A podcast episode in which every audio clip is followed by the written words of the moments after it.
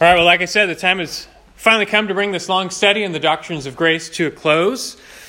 In my years of Christian ministry, questions and comments and concerns over these issues have just come up over and over again.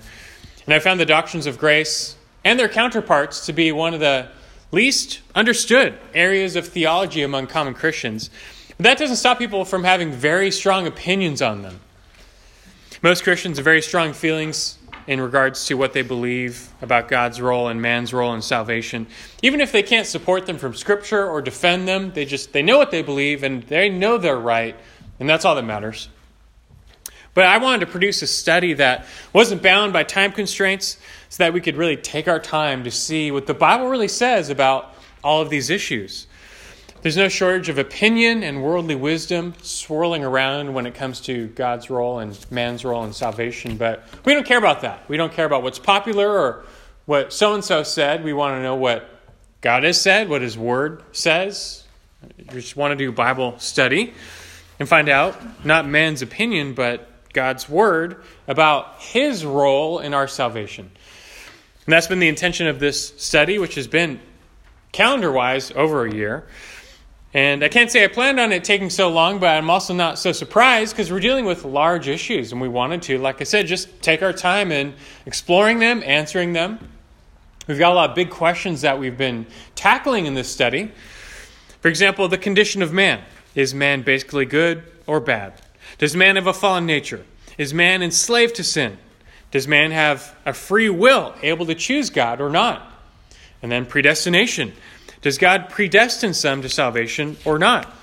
If so, how does God choose? Does God choose according to his own will or does he choose according to man's will? Then the issue of the atonement. What really happened on the cross? What did the death of Jesus accomplish for us? How did his death impact our salvation? And then for whom did Jesus die? For the whole world? Just for the elect?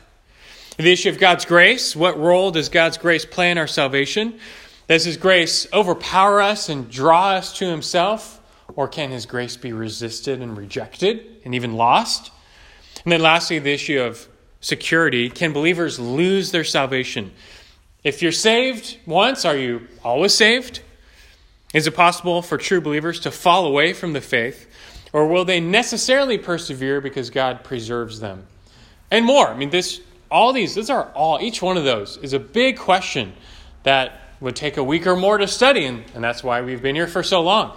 We've been wrestling with all these weighty and significant questions in Scripture about our salvation and what part God plays, what part we play, and just rightly understanding the relation between the two. And you'll get different answers to these questions from two distinct schools of theology, as we've well learned Calvinism and Arminianism. And throughout, we've studied and surveyed what both sides believe about these issues, how they answer all these questions. And in comparing them to Scripture, which is our ultimate authority, we've seen, although it's not popular when it comes to the, the mind of man, it's clear that God's Word aligns with what would be called Calvinism. We can say with confidence that our salvation belongs to the Lord. Our salvation is His doing from start to finish, from eternity past to eternity future which is why we will give him all the glory for our salvation without any boasting. God is sovereign over our salvation. And that's really the central thrust behind these doctrines of grace. He gets the, the glory, we benefit, but we cannot boast. Now that we've learned all this over many months, our goal tonight in this final lesson is not to rehash everything. We've, we've been there, we've done that plenty. But we have planned as a final step a lesson on application. We need to finish by making some of the explicit connections between the knowing and the doing of the Christian life. It was never the, never the design of this series to merely fill your heads with knowledge. That's just a means to an end. As your minds are filled with the truth, it must trickle down and enter your heart, enliven your heart, and then engage your hands and your feet. These truths, like all of God's truths, are meant to make an impact on your daily life and not only change what you know, but also change how you live before God. And this final lesson, we're going to connect the dots and show you how. So James 1:22, as we'll soon learn, says, Prove yourselves doers of the word and not merely hearers who delude themselves also. This is what we need to do tonight. In Ephesians 4 1, we're called to walk in a manner worthy of the calling with which you've been called. Just think of Ephesians. Think of all we've learned about the doctrines of grace from Ephesians 1 through 3. And those are some big chapters with heavy truths about God's sovereignty and our salvation. Ephesians 1 through 3. That's the first half of the, of the book. The second half is of all, all of his application. And he tells us now to walk in a manner worthy of the calling with which we've been called. So that, that divine calling we learned about from Ephesians 1 through 3 and elsewhere, it, it, it bears on us to now walk in a manner worthy of that. That's what we need to learn about tonight. We have implications from all that we've learned. It's time to live them out. We've been called with a divine, supernatural, sovereign calling. Now, a certain conduct must follow. The doctrines of grace remain incomplete if they only reside in our minds. And so we need to translate this to action now. So let's do that. Some actions uh, that are all produced by what we've learned. Let's, let's study these now. And then, of course, as you leave from tonight, it's on you to now actually implement. But that's on you. I can't control that. I can just tell you, try and connect the dots for you. Some, some products of the doctrines of grace when it comes to your application. Let's go through these. Number one, the doctrines of grace produce deep thanksgiving. Deep thanksgiving. And that is an application, and I trust it should go without saying. But as you consider all that God has done for us in salvation, it just first should make you stop and pause and thank God which is not a uh, which is a form of worship, is it not? Just to thank Him in your heart every day, throughout the day, as these truths fill your mind. Your first response, just how about a thank you, an expression of thanks. Because one of the chief highlights of Calvinism, we understand salvation is truly a gift. Start to finish, it's a gift, a grace gift. It's a gift we didn't earn, we don't deserve, we didn't acquire with our own will. It's just a sovereign, free gift. The wages of sin is death. That's what we deserve, that's what we've earned. But the free gift of God is eternal life in Christ Jesus our Lord. And I, trust we've studied and learned just how free this grace gift is. You should get that now. This is quite a free grace gift. I mean, did you do anything before the foundation of the world to cause God to choose you? to elect you? No. And even if God did use his foreknowledge to look, to look at you in advance, would he see anything in you that would have caused him to choose you? No, the whole point that we've learned is there, there was nothing in us good, meritorious, worthy, acceptable. And furthermore, did you reach out for salvation and take it all by yourself, of your own? Or were you more like a, a corpse floating down a river, just completely helpless? But God is the one who brought you to life and He rescued you. That's the picture. And, and what can you do but, but give thanks? You see, the more you understand God's role in salvation, that it is truly a free grace gift, the more you will give Him thanks. At the end of the day, the Arminian has some ground for boasting and can, at least a little bit, pat himself on the back because According to their view, the decisive factor in your salvation is your will. That God did the exact same thing for believers and unbelievers, those in heaven, those in hell. He did the same thing for all those people. The, the deciding factor in salvation then is your will, your free will choice. And for that, they can boast. But the Calvinist knows that he was saved despite his dead, lost, and rebellious will. He did believe of his will, but God made his will alive first. Then he believed, and so God still gets the glory. And so the Calvinist recognizes this and honors God by giving him thanks. And so gratitude is an essential application here. In Romans 121 speaks of unbelievers, the lost, and it said, although they knew God, they did not honor him as God or give thanks. That, that was a, a condemnation on him. They, they knew God, but they did not honor him as God or give thanks. In coming to the truth, we should be the opposite. As we know God in truth, we understand who He is, what He's done for us. We should honor him as God. And how do we express that honor? That we, we know this God, we recognize him. How do we express honor? By giving him thanks.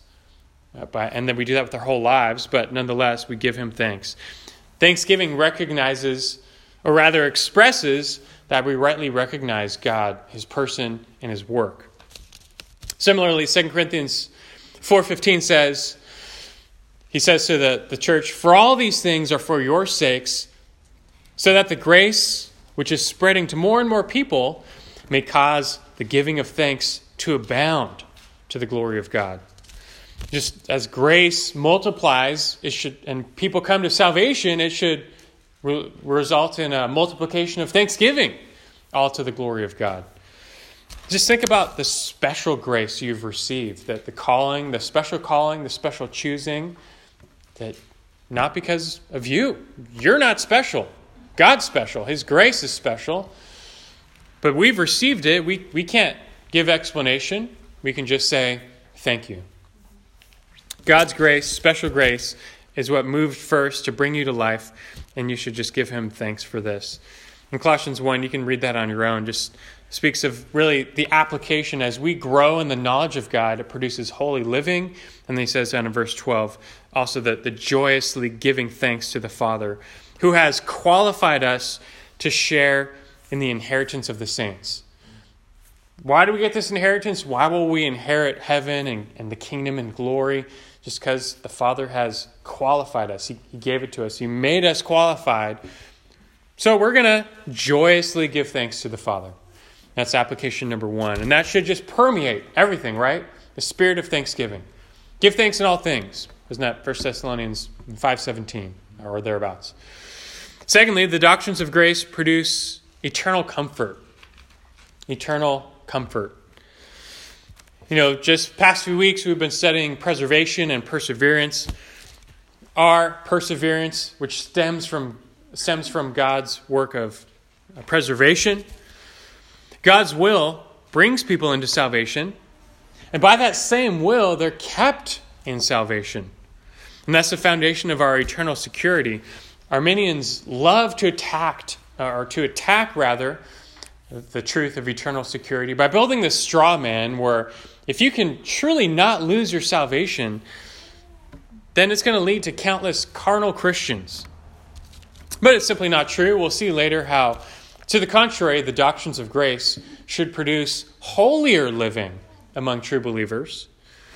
And also, to the contrary, you know, one of the main reasons God revealed the truth of his security of believers, his preservation of believers, why was that revealed? One of the main reasons was not so that we would live carefree lives, but so that we would be comforted, that we would be encouraged to press on. God's providence and preservation is the cure for anxiety. That we can say, It is well with my soul. But we can say that not because of our strength. If our confidence was based on our own strength, it would quickly run out. But we can say, It is well with my soul because God promises it. And by His power, we are being kept. He will see us through to that inheritance. That gives us encouragement. That's a supernatural encouragement for us to just keep going. no matter how hard it gets, you keep going. This is the eternal comfort we get from these truths. Turn over to 1 Peter 5. Have you look at this passage here. 1 Peter chapter 5. We'll read verse 10. I'll make some notes. 1 Peter 5:10 I'll read as you're turning there. He says, After you have suffered for a little while, the God of all grace, who called you to his eternal glory in Christ, will himself perfect, confirm, strengthen, and establish you. To him be dominion forever and ever. Amen. And the truths of preservation and eternal security, they're especially meant for Christians who are suffering the knowledge that God is holding on to you. That's most often given in Scripture in the context of Christians who are suffering. They're going through trials. That was the case with Peter's audience. If there was ever a time where we needed encouragement and comfort and strength, it's when we are going through trials and suffering, being made to suffer, especially for the sake of the faith. That's what was happening to Peter's audience. He says in verse 8 Be of sober spirit, be on the alert. Your adversary, the devil, prowls around like a roaring lion, seeking someone to devour. But resist him firm in your faith, knowing that the same experiences of suffering are being accomplished by your brethren who are in the world. If you remember back to when we studied 1 Peter, it's suffering and trials is a major theme, and, and his audience was going through satanically driven trials, and they were afraid that they would be devoured. But right after that, he tells them, after you've suffered for a little while, God Himself will perfect you, confirm you, strengthen you, establish you. He called you to His eternal glory. He's not going to let you go. This is when we need the encouragement. The, these truths, or rather their trials, were causing them great anxiety. Verses 6 and 7. You know, cast your anxiety on him because he cares for you. They, they were scared. They were just afraid, fearful. That's a natural response to our trials and the, the troubles of life. But it's times like these where we need the comfort that even when we're not strong, God is. And that greater is he who is in you than he who is in the world. And you may be tested by the devil, but God will not allow you to be devoured. You stand firm. This comfort comes from knowing God's sovereignly working to preserve his people. And that's why he tells them the next verse, verse 12, to end the book. Basically, he says, You know, I've written to you briefly, exhorting and testifying that this is the true grace of God. Stand firm in it. That's our takeaway to stand firm in the truth, to stand firm in his grace. But it's the knowledge of how powerful that grace is that encourages us. We can stand firm by His grace, and we must. And we just think everyone's going to suffer in life, one way or another. You know, example, everyone, you live long enough, everyone will lose loved ones in life, which is the fact of a fallen world. But what's more comforting or comforting? To think that they died as a result of random chance, it's outside of God's control. He, he had good intentions, but there's nothing he could do about it. Or to know that a powerful, sovereign, and good God is still in control. He's bringing about an eternal kingdom where there is no suffering or death, and that He's in the business of taking evil, like death, and, and still ultimately using it for good. What's more comforting to know? The Calvinist, who has a high view of God and his sovereignty, look, everyone's going to suffer and, for example, lose loved ones, but the Calvinist, equipped by the truth of God's word, can suffer to the glory of God. And although he may suffer just as much as the Arminian, he can grow stronger in his faith, not weaker, recognizing this God is big and sovereign. He has good purposes in it. And as we seek those purposes, his glory, uh, our good only results. We can grow, and our faith can be, be made stronger through the trial, not weaker. Isn't that what Romans 8, 28 through 30 is all about? The next passage in your notes that we know that God causes, He causes all things to work together for good to those who, who uh, love God, to those who are called according to His purpose. He's got a purpose, He's got a plan. It's for glory, it's for a kingdom. He's working things out for that. He's good, and He's going to cause all things to be for good for those who love God. That's such a powerful promise. We know it, but don't take it for granted. And then right after, you know, for those whom he foreknew, he predestined to become conformed to the image of his son. Those whom he predestined, he called. Those whom he called, he justified. Those whom he justified, he glorified. This is what God is doing. We, we have a God who causes, not a God who reacts. That's the difference between Calvinism and Arminianism. We have a God who causes, they have a God who merely reacts. He's got good intentions, but he's not this ultimate, ultimate supreme sovereign God who causes, he simply reacts.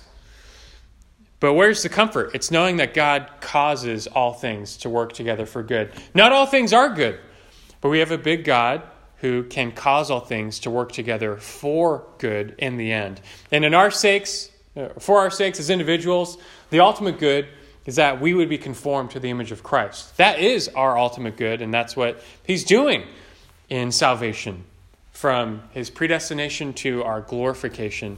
He's working it out, even your sufferings, for your good.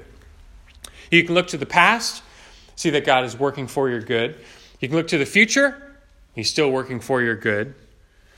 And this gives us all the encouragement we need to know He's still working for your good in the present. And that's the, the encouragement from this passage, no matter what you're going through. God has taken the initiative in our salvation. No one can snatch us from his hand. Remember, we learned that. Father, Son, and Spirit are working together to preserve you. You will be glorified despite your suffering. That's meant to give you hope. Were our final salvation up to us, if reaching glory and glorification were up to us, we'd have no hope. Our hope would be as strong as our resolve, and that's, that's weak. But our hope is found in Him and His promises. That's strong. Uh, this God gives comfort, and these truths give us the comfort we need. We'll come back to 2 Thessalonians 2, but I'll read for you 2 Timothy 1 8 and 9.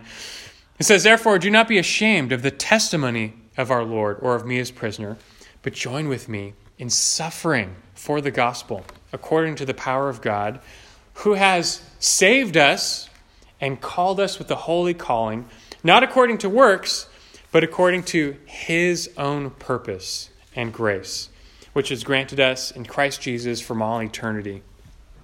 God has an eternal plan here for you. If you're his, his elect, his chosen one, he has a plan. From all eternity, he's working it out in your life. It might involve suffering, but so be it. Don't be ashamed of, of him or of salvation. Remember him. And know, like he mentions here and, and elsewhere in 2 Timothy, it's going to turn out just fine. And sometimes that's just what we need to, to hear that it's going to turn out good for you, that everything's going to be okay. That may not change any of your present circumstances. Your life may still be full of suffering and persecution, but the knowledge that you've been saved by God's sovereign grace and you will be preserved by His sovereign grace, and that you will inherit that eternal glory that He planned and prepared for His people.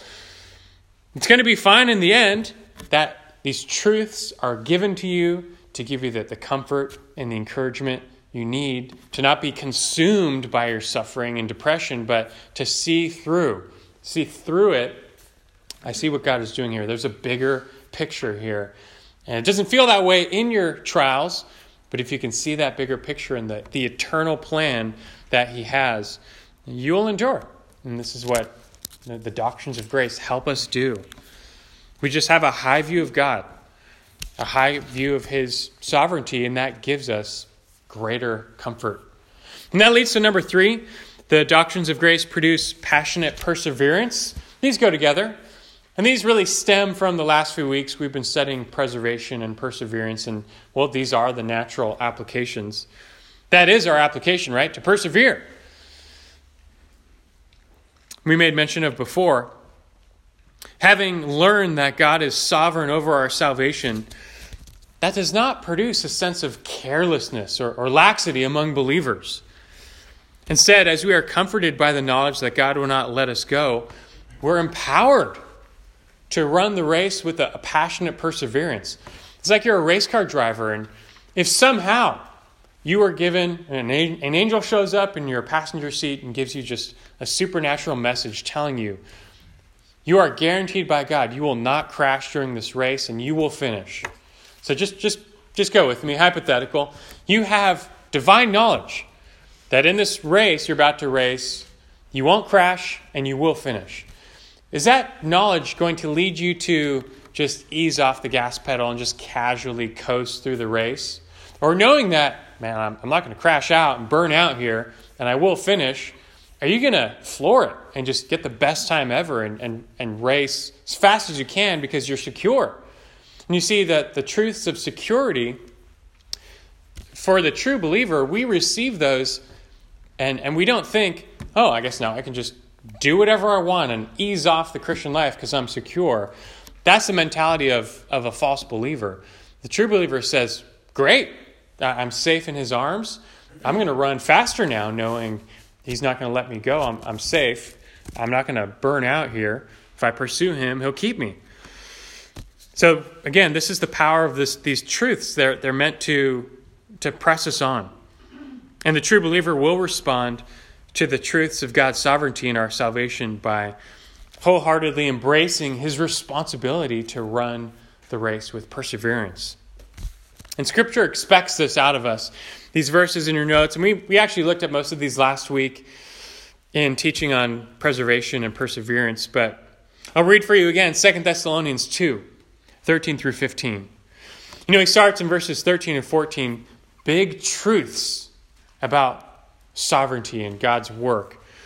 He says, We should always give thanks to God for you, brethren, beloved by the Lord, because God has chosen you from the beginning for salvation through sanctification by the Spirit and faith in the truth. It was for this that He called you through our gospel that you may gain the glory of our Lord Jesus Christ. Look at what God has done for you. He loved you, He called you, He chose you, He saved you, and you, you just gain the glory of Christ. I mean, look what He has done for you. And the application, he says in the next verse, so then, brethren, so then, stand firm. Because of what he did for you, knowing these rich truths, now you have all you need to stand firm. You still have to stand firm. We learned already how our role of perseverance is the, the flip side to God's preservation, that they always go together. His preservation, though, enables us to persevere. You must persevere to be saved. And this is how you do it, though. These truths give you the fuel to stand firm. Like Hebrews 10:23 says, "Let us hold fast the confession of our hope without wavering, for he who promised is faithful. See, we keep going by the promises of God. That's, that's where our hope comes from, the assurance, just his promises. He's promised it. If he didn't, we would have no hope. But he promised, and he's faithful. And because of that, let us hold fast the confession of our hope without wavering. The promise look, he who believes has eternal life, and the one who perseveres to the end will be saved. You, you just got to keep running, finish the, faith, uh, the race of faith strong, and, and you will enter glory. He's promised, He's faithful, so just get to running and run well. Finish. This, these truths beckon us to this application. Uh, anyone who takes the doctrines of grace and it leads them to, I'm just going to ease off and coast and do as I please in the Christian life, it really calls into question whether, one, they really know the doctrines of grace, or two, if they've really been moved by them and born again. Well, there's more verses. We've, we've looked at these for the sake of time. We'll, we'll leave those to your notes and for you to look up. Number four here the doctrines of grace produce courageous faith. They produce a courageous faith. As you may know from Joshua 1 9, God called Joshua to be strong and courageous in leading his people. He said, For your God is with you wherever you go. And in a sense, Scripture calls us all to be strong and courageous in the faith. We'll see that in you know 1 Corinthians 16 13. Be on the alert. Stand firm in the faith. Act like men. Be strong. Be strong and courageous. We all are called to be. But our, our strength in the faith. Our courage as Christians in the face of challenge, it's not derived from our own strength. it's found in God being with us. And this is where the Calvinist can have greater strength and courage in the faith because he's got a bigger God. He's got a much stronger God, a sovereign God. And because our God is bigger, we can have much greater strength and courage because he is with us. You know, think of Matthew 10, 28 through 31, where Christ said, Do not fear those who kill the body, but are unable to kill the soul, but rather fear him who is able to destroy both soul and body in hell.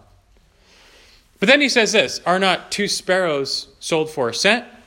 And yet not one of them will fall to the ground apart from your Father. But the very hairs of your head are all numbered. So do not fear. You are more valuable than many sparrows. And Christ paints a picture of a sovereign God. sovereign over everything from people to sparrows to the hairs on your head. And the point is, this God is so sovereign, he has the ultimate authority even over eternity itself. So, if anything, fear him. Don't fear people, fear that God. Revere him. Fear him in faith. Once you come to fear him in faith, then you don't have to fear anymore at all because he's, he's now with you. He, he, he loves you, he cares for you much more than sparrows over whom he's sovereign. And so that the fear of God leads to the, the, erase, you know, the erasing of all fear, the overcoming of all fear, if you're right with him. Knowing that God has saved us and secured us from perishing in, in hell, you can live in a courageous faith where you don't fear man anymore. The solution to fearing man is just fear God. He's bigger. Greater is he who's with you than those in the world. As we follow Christ, we bear his shame in the world. Others will persecute us. If, if you're living it out, the darkness hates the light, you will be persecuted. But instead of shrinking away, the Calvinist can boldly stand knowing, well, my God is with me. He's protecting my soul. What can man do to me? What can anyone do to me that's outside of God's control, outside of His will? He's good. He's secured my salvation. My soul is perfectly safe. There's zero risk. So where's the fear? Fear always comes with risk. Where's the fear? He, he can kill my body. That's just giving me a early access to heaven. So where's the fear? It's it's erased if you really trust and fear a sovereign God. With this eternal security, all fear of man is removed and one can really live a, a, strong and courageous life of faith. The apostles show us this, like Acts 5:41 where they rejoiced that they were counted worthy to suffer shame for the name of the Lord. You know what was kind of fun to think about for the Calvinist? The Calvinist understands that he or she is immortal until the day of their death. Right? We believe a God who's sovereign over our entire lives. That means the day we're born and the day we're going to die. And in between, you're immortal. You can't die. If, if God has not determined your day, or if, if your determined day of death hasn't come, nothing can happen to you, right? It's, if God's will, you're safe, you're secure. You see, we believe in a God who predestines the beginning and the end of our life story. That doesn't lead us to indifference, though. That should lead us to greater acts of faith, knowing what we're safe in God's plan. We should live with greater boldness. That does not mean we throw prudence to the wind and go skydiving without a parachute because, you know, we, we, we trust God. Yeah, we, we trust God, but it does mean we can live boldly. We can speak out about Christ without fearing the world. Uh, again, back to what Christ said, just we have no fear of what man can do to our bodies we're going to die when we're going to die. And, and He's determined that. He's sovereign over that. So there's no fear of that. There's no fear of death. We're secure. So I'm going to live courageously, boldly, fearlessly for Him. The Calvinists can do that more, should do that more to God's glory, like the apostles, and just witness of Christ in His glory. And Ephesians 6.10 tells us, Be strong in the Lord and the strength of his might. And you cross reference that back to Ephesians 1 18 and 19, where we, that phrase occurs again the strength of his might. And it's in, it's in accordance to all that God has done for us in salvation, our calling, our salvation. That's where God demonstrated the strength of his might. And it's that, that strength which gives us courage to overcome the world and to overcome Satan, our spiritual struggles. And that's Ephesians 6:10. What comes right after that passage? The armor of God to resist the devil, to stand firm against the devil. You can't do that in your own strength. You can only do that based on God's security, his, his power to preserve you. Be strong in the Lord and the strength of his might. That's how you stand firm against the devil. And the Calvinist should be able to do that more than anyone because we, we really trust God's sovereign strength to guide us, to protect us, to not let us be consumed by the devil. The Arminian has no such assurance. To the Arminian, he very well may be consumed by the devil and fall away from the faith. And there's not a lot of strength and courage there when you you have that constant fear. But we trust God. That doesn't ease us off, but it leads to you know, passionate perseverance and a courageous faith. Number four, a courageous faith. Number five, the doctrines of grace produce fervent prayer. They should produce fervent prayer. We've made the point several times throughout this whole series that no matter what you believe, most everyone prays like a Calvinist. Most people, in the end, they show their cards and they pray like a Calvinist. By its very definition, prayer is the means by which we call on God, who's greater than us, to intervene in the world and change things. And if God were not sovereign, prayer would be worthless. If God could not cause things to happen like Romans 8:28 says, prayer would be worthless. If God's will was bound by our will, prayer would be worthless. And especially in salvation, if God did not have the ability to supernaturally raise people from spiritual death and draw them to himself, prayer for the lost would be worthless.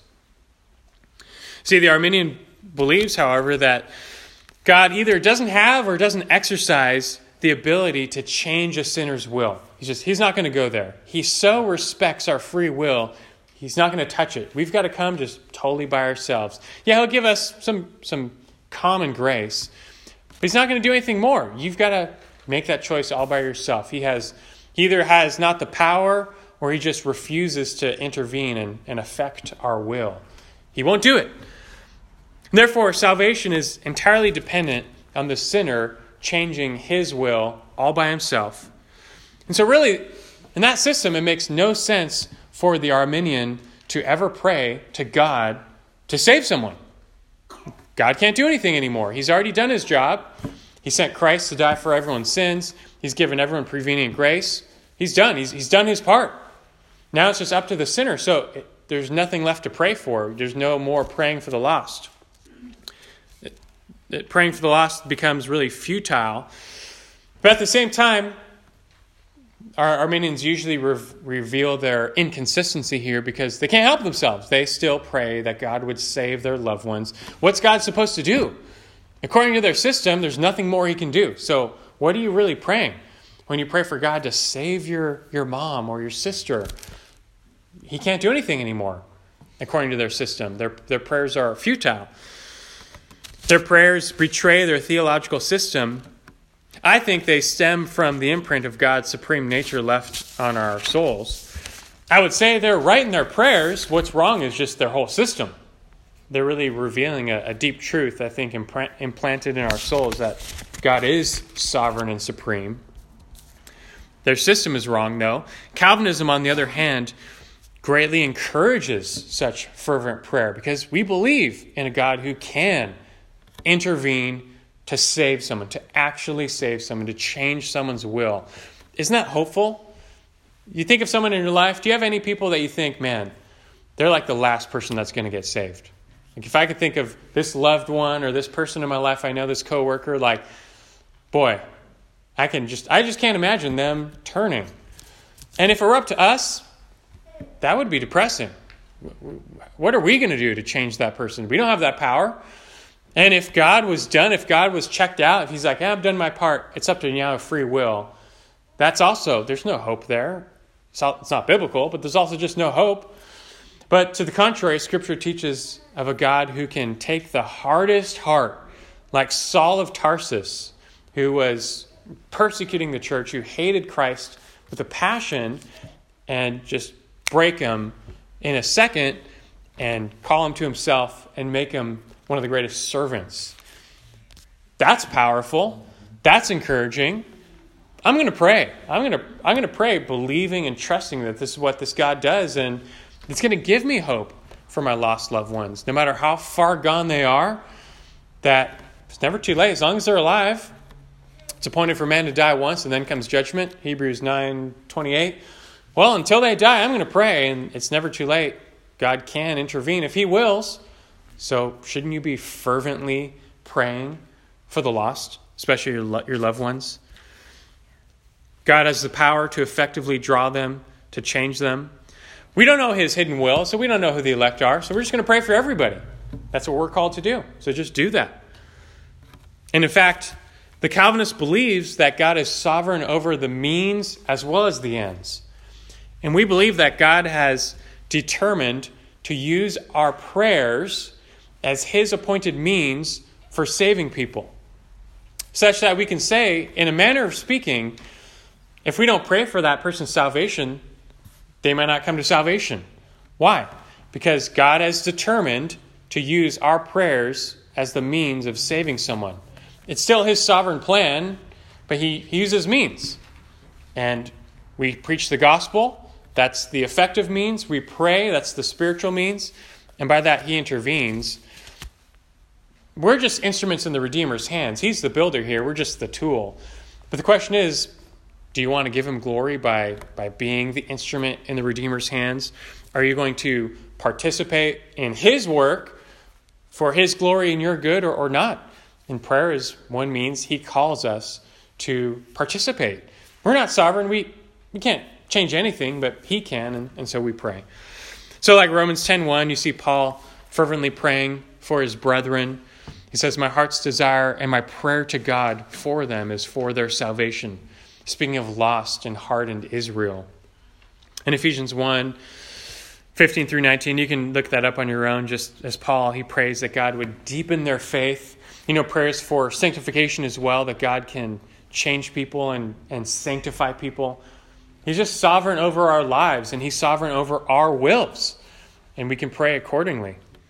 And then you can also look up Philippians 4. You should know that verse, but the, the, verse of the cure for anxiety, prayer being the cure for anxiety, that's a Calvinist prayer. You I mean you look up Philippians 4, 6, and 7, that's just a Calvinist passage. The Calvinists can really pray that and overcome anxiety because we believe in a God who is supreme and can grant that peace. You know, along these lines, number six, the doctrines of grace produce confident evangelism. You know, prayer and evangelism go hand in hand. Like we said, God sovereignly works through the means of obedient Christians. Hey, if he needs to, he'll raise up rocks and use them to witness, right? Stones and rocks to witness of Christ. But he is pleased when we are obedient to be witnesses. And the doctrines of grace should therefore produce confident evangelism. It is another false caricature of Calvinism that we are right to slam down and reject. That you know, if you believe in election and sovereignty and salvation, then you're never going to evangelize because God's just going to save the elect no matter what. You know, there's nothing can stop them from saving, nothing can stop God from saving the elect. So why bother to evangelize? And Calvinism's going to lead to the end of world missions and stuff like that. Just all false caricatures. Just look in history and see how many of the great missionary movements were spearheaded by Calvinists. This is a false caricature, but as we've learned, God is sovereign in saving people, but He is sovereignly determined to save people by means of us, right? He saves people effectively through this special call. Remember, we learned about the effectual call, the special call, the, the sovereign call where He just speaks life into someone's heart and raises them from the dead spiritually, new birth, right? Remember the special call? But we also learned how in God's design, He does not issue the special call apart from the general call. He doesn't have to, but this is how He determined to do it. That first, the general call must go forth. What's the general call? It's preaching the gospel. Whether someone reads the Bible and reads the gospel, the general call goes forth. Whether they read a tract you've given them, the general call goes forth. Or whether you verbally share the gospel with them, you give them the general call, you, you tell them about Christ. That must happen for someone to be saved. And as the general call goes forth, God then, in His will, sometimes issues the saving special call. That's when someone comes to life. And knowing that's how God works, that's how He is determined to work, and He will accomplish His will. But again, the question simply becomes are you going to honor and obey Him by by doing your part that He's given you to do, just give the general call. Go preach the gospel. Make disciples of all nations. This is the, the role He's given us to play. God's sovereignty, man's responsibility, always side by side in Scripture. So be responsible. Do your part. Have confident evangelism. Never do we see the truths of God's sovereignty negating evangelism, but to the contrary, emboldening it, emboldening it. Matthew 28, you've got the Great Commission. Acts 18, Paul in Corinth was starting to get fearful, but, but the Lord spoke to him and said, Do not be afraid any longer, but go on speaking. Do not be silent, for I am with you, and no man will attack you in order to harm you, for I have many people in this city. Remember when God said that to Paul? He's like, I've got many people here. And the fact that Paul understood that you know, God's got people in the city, they weren't saved yet, but they were God's possession, the elect. The truth of this little window into God's will that God has some elect in Corinth. Wow. The truth of election was meant to give Paul boldness and courage to keep preaching the gospel there. So he ended up staying there for what, another year and a half, I think. You see that the knowledge that God was going to work and was working encouraged his fearless evangelism, did not thwart it. And you can read the, the remaining verses on your own here for a little bit of the sake of time. You know, we don't have time to rehash the lesson here, but just remember when we learned that the truth of God's sovereignty and salvation, that's what makes evangelism possible. If, if it weren't true, if God did not sovereignly call the dead to life, but if it were up to us to save people, we have to be convincing enough to, con- to, to make someone believe of their own free will. If that were really the case, no one would ever get saved because of what we learned about total depravity and inability. No one would ever be saved. We don't have the power to make people born again. They can't do it themselves, right? If God doesn't intervene sovereignly, all of our efforts in evangelism would truly be futile and fruitless.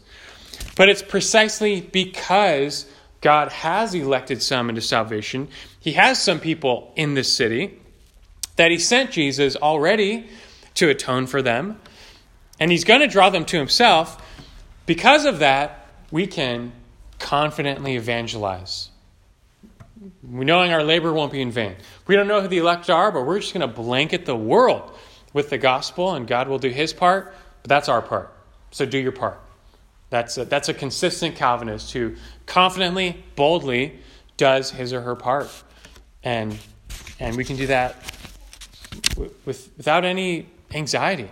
Just share the gospel. It's not up to you to save the person. You just be faithful to the mission, share the gospel, and then sleep easy. You don't have to be up at night wondering if they're going to be saved or not. That's God's part. You just be faithful to the mission, evangelize, witness, even over many years, but then we sleep easy. Sounds pretty good to me. All right, let's try and finish up here. A couple more. Number seven the doctrines of grace produce holy living. Holy living. You know, I think it's worthwhile to make the point that all these common slanders against the doctrines of grace are just false.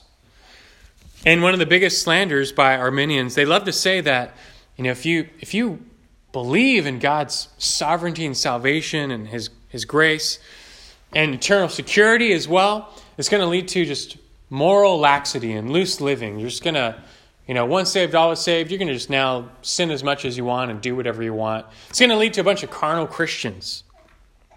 But that's just not true. Any Christian who believes this and lives this is merely revealing they're likely not born again. That's because both God's election and calling and preservation is unto holiness. Somebody get that baby out of here. I can say that. It's my baby, right? I, I can say that. I've been, me- I've been waiting to say that. I don't want to say that with other kids. I can say that with my own kid, right? It's pretty funny.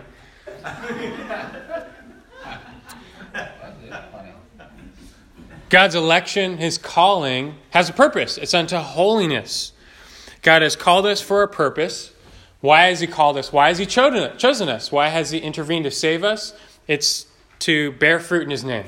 Tony? I'm sorry to. Go ahead. I know this isn't really the forum for that, but. No, it is actually. It is, it is ironic that uh, it's actually Arminianism that has explicitly produced uh, a system that, that doesn't promote holy living. You know, Yeah. the carnal Christianity explicitly it has produced carnal Christianity. Yeah, Arminianism, exactly. you know. Yeah. It's it has produced this easy believism that is the the opposite of. It's really their their caricature of us has become a. You might say a self fulfilling prophecy of themselves. a stock feature of themselves. Yeah. you know. Yeah, that's very true. And Scripture so blatantly teaches also that you know, God's sovereign love for us, this saving love, that's our highest motivation to love Him, to obey Him. God's sovereignty and our salvation, that's our grand motivation for obedient living. The Arminian seeks to obey God out of fear fear that he might lose his salvation, a fear of punishment. And according to Arminius and, and older Arminian teaching, they believe that if you remove the fear of punishment, if you give people eternal security and the assurance of salvation, that they no longer fear hell, that you know, the Christian will revert to a life of sin. And so you've got to keep that fear. Keep people in line by fear. And granted, there is a sense for a holy reverence and a holy fear of if you do fall away. That's the warning passages in Hebrews. But understand, the Calvinist is motivated to obey God not by fear, but by love. It's a higher motivation, the higher law of love. We've received this sovereign, saving, special, unconditional love of God that we didn't deserve. That's more than enough. If you've received that, you know that, you feel it, you appreciate it. That's more than enough to motivate you to, my life is His now. I've been redeemed, bought with a price. I'm, I offer up my whole life as a living sacrifice of worship unto Him. That I don't need anything more to motivate me to obey Him, to want to obey Him, to serve Him. Not to mention that He's given us His Spirit to produce those desires in us as well. That's part of His sovereignty too.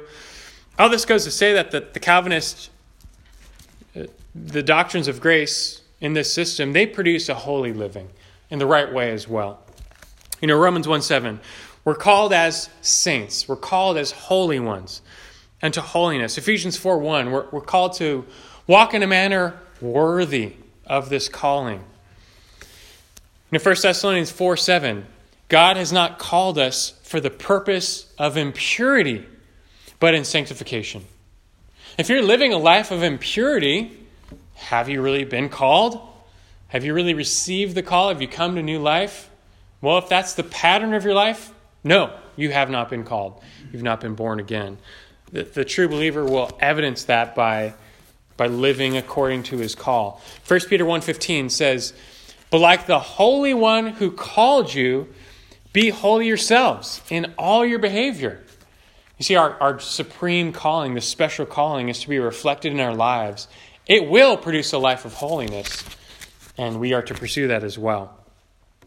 True election and preservation is unto holiness. That's how you identify the elect. Like Romans 8:29, we've been predestined unto what? To be conformed to the image of his son. How do you know who the predestined are? Those who are being conformed to the image of his son. Ephesians 1 4. God chose us in Christ before the foundation of the world. To what end did he choose us? That we would be holy and blameless before him. He didn't choose us to keep living like the world and immorality and so forth. He chose us to be holy because he's holy. And Christ is coming back for his bride, and he wants his bride wearing white to be holy.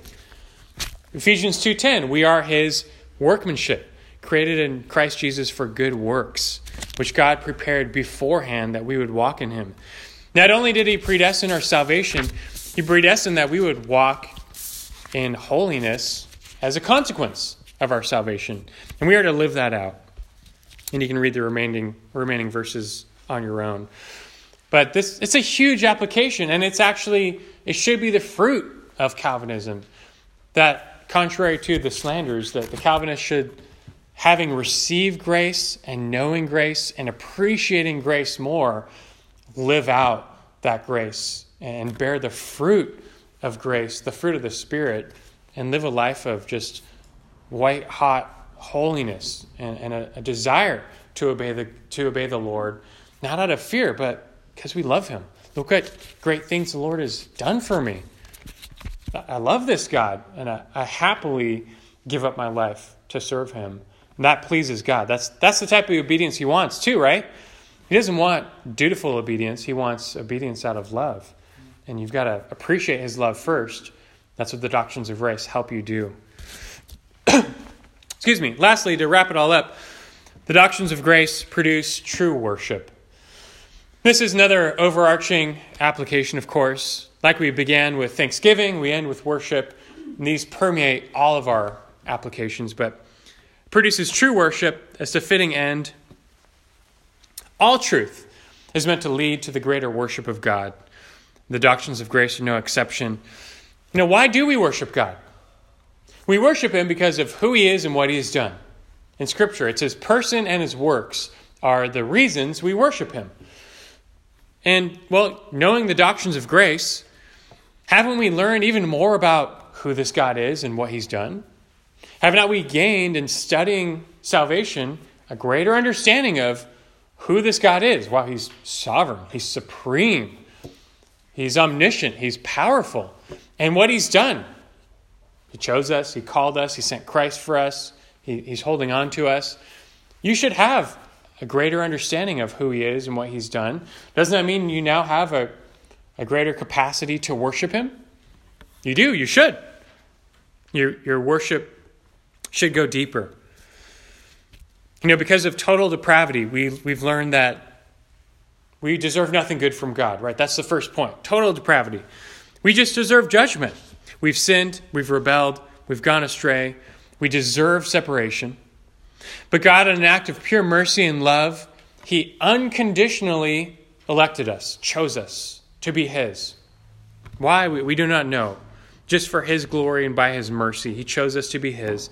And then He sent His Son Christ to provide a particular atonement for us. There's that the middle point. He paid the full debt of our sins on the cross. He bore the wrath we were due. I mean, what grace is that to die for rebels and enemies? And then in time, God drew us to himself with an irresistible grace, an effectual grace. He brought us to, to life from spiritual death. He gave us new life, eternal life, and an eternal inheritance. And now, by his preservation and our perseverance, he will guarantee we get there and we see that eternal life. I mean, all these truths that we've learned, if they don't make you stop and praise God and thank God, if they don't stir your heart and make you want to bow down, then something's wrong with you. Are, are you alive? Have you, have you learned? Have you received? Do, do you get it? Do you believe? If you do, you will prove that belief by worshiping this God. That, that's how you know that someone has been made alive, that they worship this God, not just with their lips, not just by singing a few songs or warming a pew on a Sunday morning, they worship with their whole lives. And that looks like the whole list prayer, evangelism, witnessing, thankfulness, just everything, faith. That's all, those are all just expressions of worship and service to this God who's done so much for us. Like Ephesians 1 says, 3 through 6 and beyond, you know, blessed be the God and Father of our Lord Jesus Christ, who has blessed us with every spiritual blessing in the heavenly places in Christ, just as he chose us before the foundation of the world, that we would be holy and blameless before him.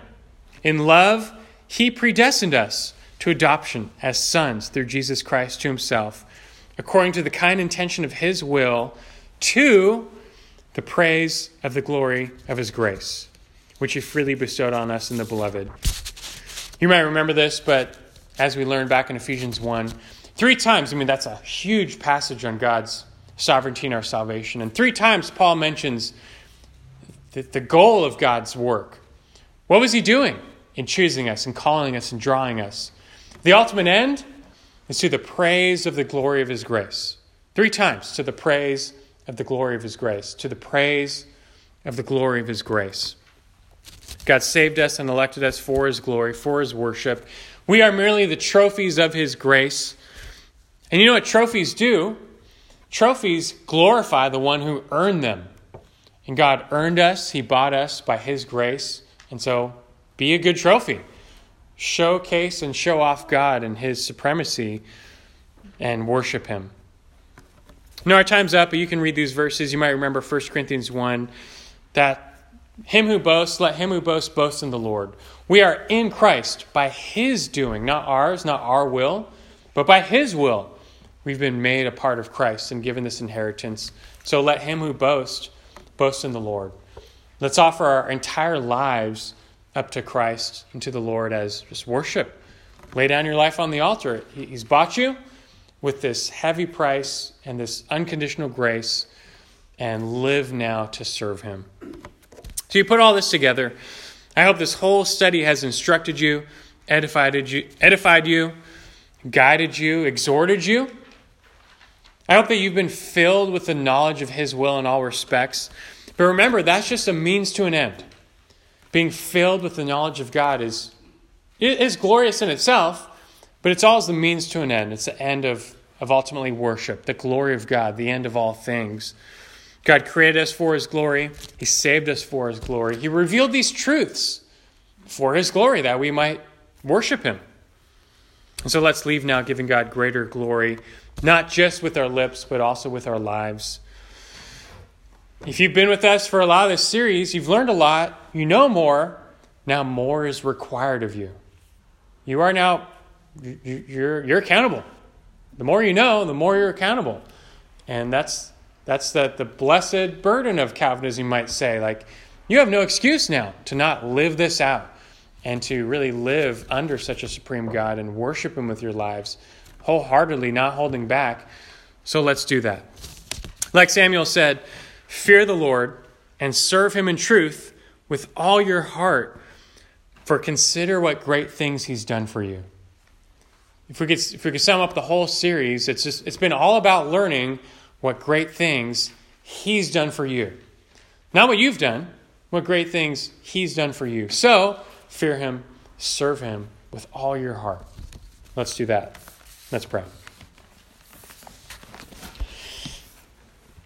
Our God, we do praise you as we come to a conclusion of this rather lengthy study, but at the same time, we're, we're thankful.